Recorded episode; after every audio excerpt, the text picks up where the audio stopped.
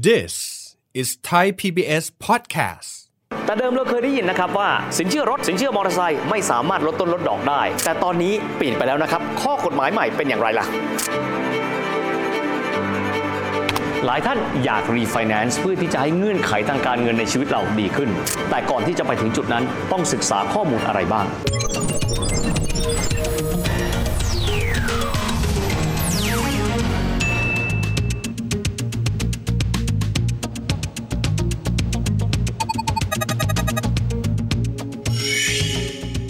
สวัสดีครับท่านผู้ชมครับยินดีต้อนรับเข้าสู่รายการเศรษฐกิจติดบ้านนะครับ วันนี้จะมาคุยถึงเรื่องของสินเชื่ออีกก้อนหนึ่ง ซึ่งผมเชื่อว่าคนไทยจำนวนมากเลยนะครับจะต้องใช้บริการสินเชื่อประเภทนี้ นั่นก็คือสินเชื่อรถยนต์ครับ เพราะบ้านเรานั้นนอกเหนือไปจากสินเชื่อบ้าน ซึ่งเราก็คงจะ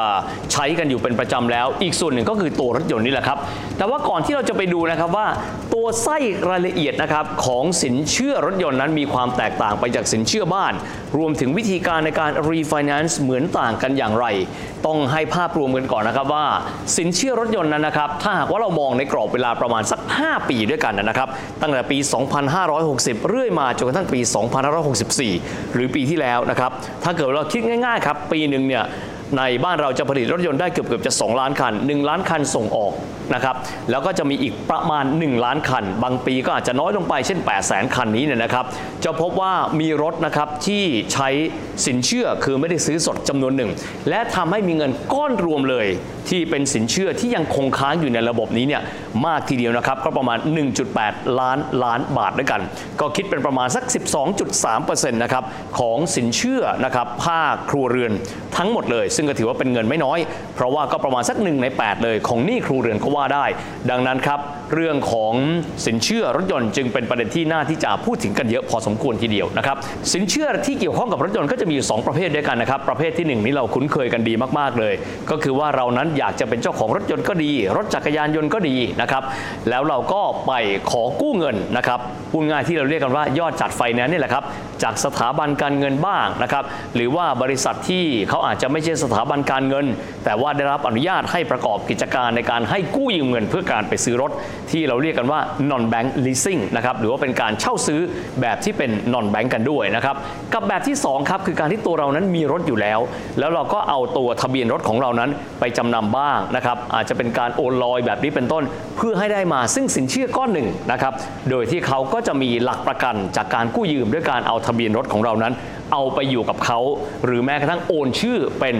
ชื่อของเขา ในขณะที่เรานั้นก็ยังมีรถยนต์ใช้อยู่ บางคนก็เรียกว่าสินเชื่อจำนำทะเบียนรถแบบนี้เป็นต้น ที่ผ่านมาเวลาที่เราจะจัดการกับสินเชื่อรถยนต์หรือว่าสินเชื่อจักรยานยนต์นะครับเราอาจจะเคยมีความคิดนี้ที่บอกว่า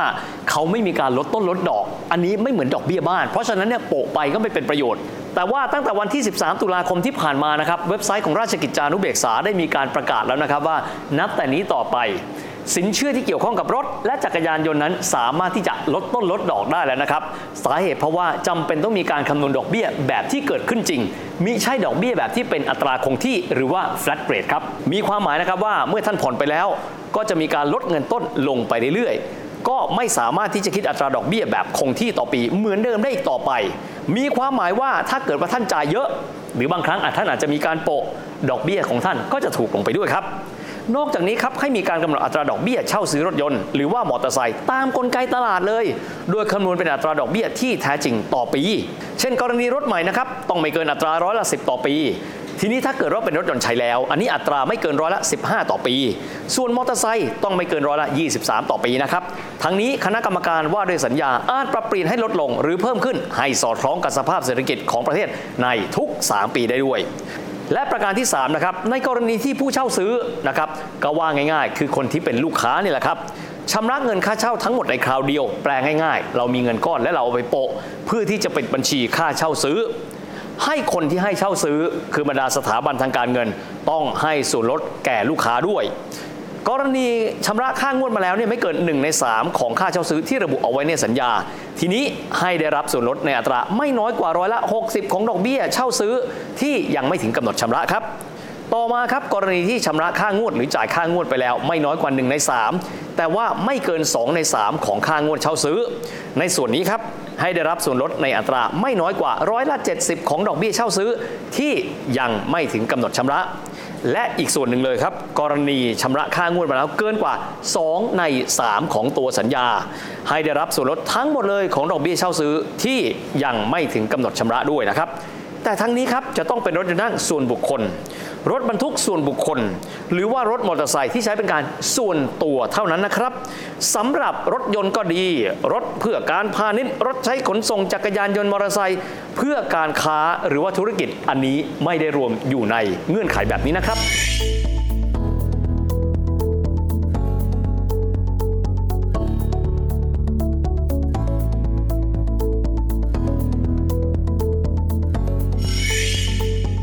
คิดสินเชื่อรถใหม่แบบนี้จะมีผลในวันที่ 11 มกราคม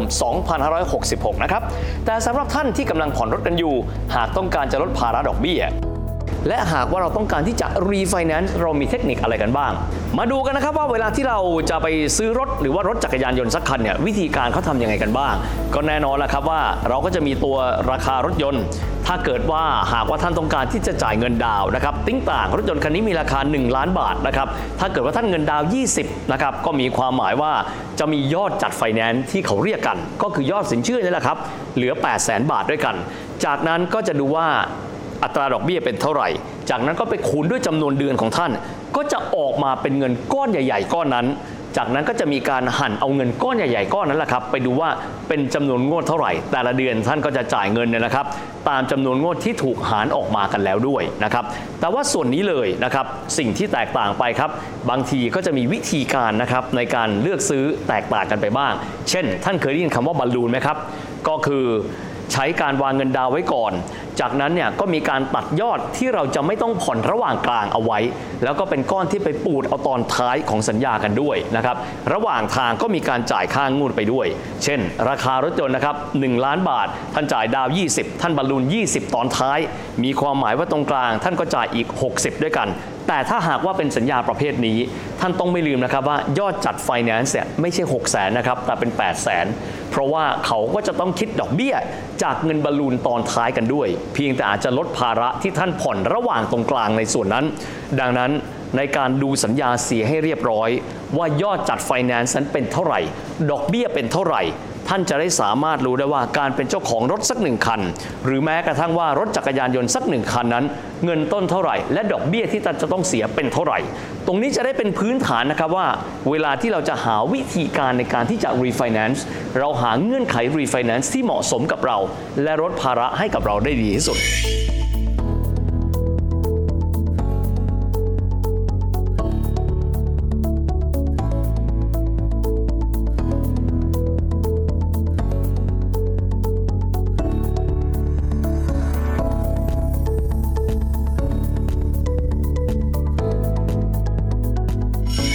สิ่งหนึ่งนะครับนอกเหนือไปจากบอลลูนครับ บางท่านอาจจะเป็นจดทะเบียนอยู่ในรูปแบบของบริษัทครับ วิธีการก็อาจจะไม่ใช่วิธีการแบบนั้น แต่อาจจะใช้วิธีการที่เขาเรียกกันว่าเช่าใช้ครับ กล่าวคือเรามีการทำสัญญาในลักษณะของการเช่าใช้ เพราะฉะนั้นค่าใช้จ่ายของการใช้รถแต่ละเดือน จะถูกนำไปเป็นการหัก ลดหย่อนนะครับหรือว่าการหักค่าใช้จ่าย เวลาที่เรายื่นงบประมาณนะครับรายรับรายจ่ายเพื่อที่จะต้องการทำภาษี ก็สามารถที่จะหักค่าใช้จ่ายตรงนั้นได้ด้วย เพราะว่าถ้าหากว่าท่านในนามของบริษัทนั้น ท่านซื้อรถมา และไม่ได้ใช้หลักการของการเช่าใช้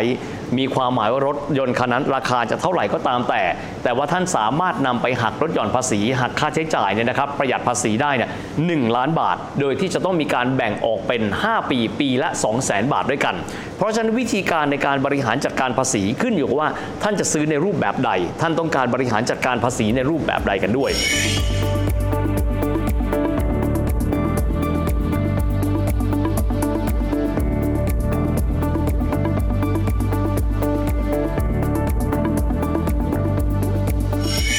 ญหาที่มีสำหรับคนที่อาจจะต้องการ refinance เป็นดังต่อไปนี้ครับ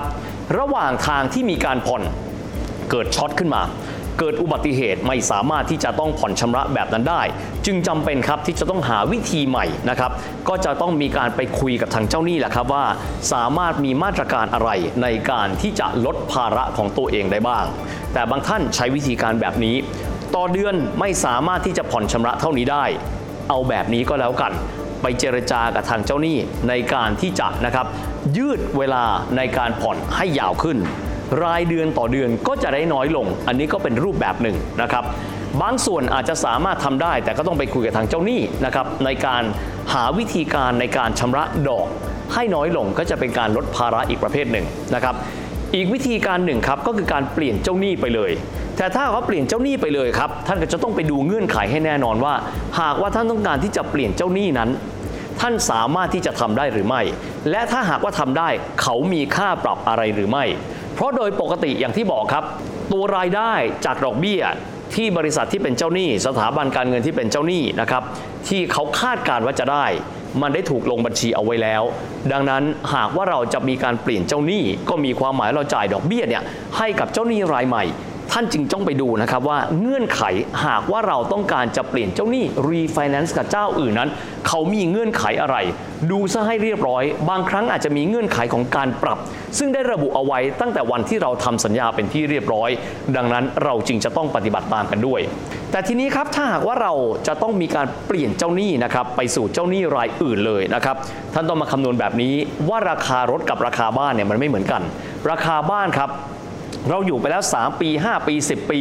ราคาบ้านมีแนวโน้มอาจจะพุ่งสูงขึ้นก็ได้ แต่รถยนต์ครับ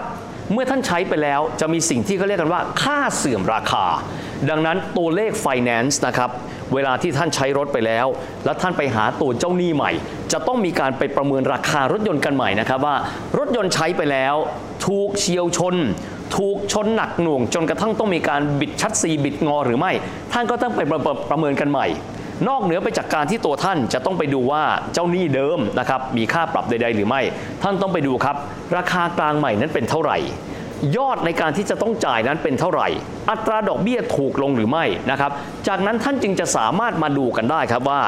เงื่อนไขใหม่หลังจากรีไฟแนนซ์ไปแล้วเนี่ยมันทำให้ภาระของท่านในการที่จะผ่อนชำระรถยนต์ก็ดี รถจักรยานยนต์ก็ดีนั้น เป็นไปอย่างไรกันบ้างสำคัญที่สุดเลยนะครับ จุดเริ่มต้นคือการศึกษาเอาไว้ให้ดีตั้งแต่ต้นครับว่าการผ่อนสินเชื่อนะครับของรถยนต์ รถจักรยานยนต์เงื่อนไขที่เราทำเอาไว้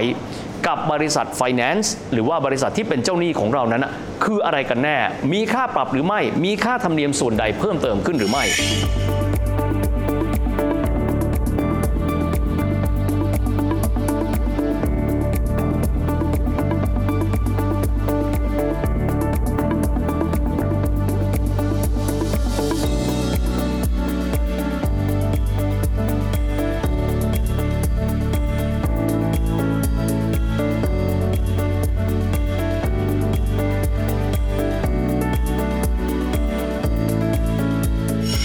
ไปจากนี้ครับอย่างที่ได้กล่าวไปแล้วนะครับว่าในเรื่องของรถยนต์ รถจักรยานยนต์ กับตัวสินเชื่อ มีรูปแบบผลิตภัณฑ์อีกแบบหนึ่งครับ คงจะเคยเห็นนะครับว่า หากว่าเรามีรถสักหนึ่งคัน เราเป็นเจ้าของรถ เราสามารถที่จะใช้รถของเรา ความเป็นเจ้าของรถของเรา ก็ผ่านการเป็นเจ้าของทะเบียนรถนี่แหละครับนำเอาไปเป็นหลักประกัน ในการที่เราจะกู้เงินสักก้อนหนึ่งเอามาใช้ได้ด้วยเช่นเดียวกัน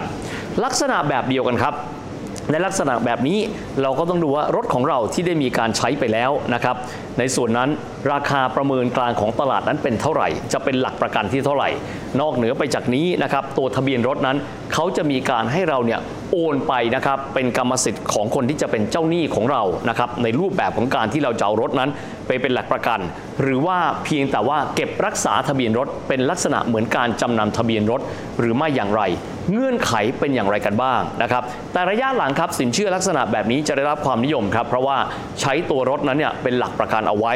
ในขณะเดียวกันผู้ที่มีความจำเป็นต้องใช้สินเชื่อ ก็สามารถเอาเงินออกมาได้ ขณะที่เรานั้นยังสามารถที่จะมีรถของตัวเรา มีจักรยานยนต์ของเราในการที่จะใช้ในการดำรงชีวิต ประกอบอาชีพของเราได้ต่อไปด้วย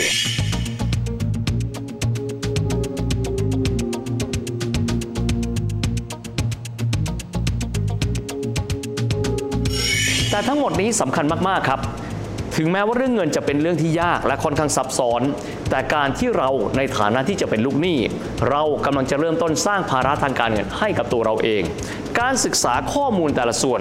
การทำความเข้าใจทุกอย่างอย่างชัดเจน คือกุญแจดอกสำคัญครับ ในการที่จะทำให้เรานั้น บริหารชีวิตทางการเงินของเรา ในภาวะที่เรานั้นเป็นลูกหนี้ของบริษัทไฟแนนซ์สินเชื่อรถยนต์ รถจักรยานยนต์ได้อย่างมีประสิทธิภาพกันด้วย แน่นอนนะครับว่าด้วยสถานภาพทางเศรษฐกิจแบบนี้ การใส่ใจกับรายละเอียด ทุกๆ รายละเอียด ทุกสัญญาทางการเงิน ทุกสัญญาสินเชื่อ ล้วนแต่มีความสำคัญเป็นอย่างยิ่งต่อชีวิตการเงินของเราครับสำหรับวันนี้เวลาของรายการก็จบลงแต่เพียงแค่นี้นะครับ แล้วพบกันใหม่โอกาสหน้า สวัสดีครับ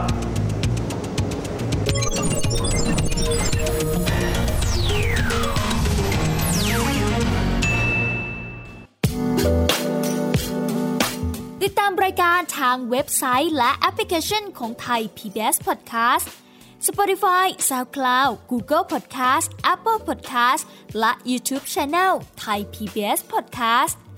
Thai PBS podcast. View the world via the voice.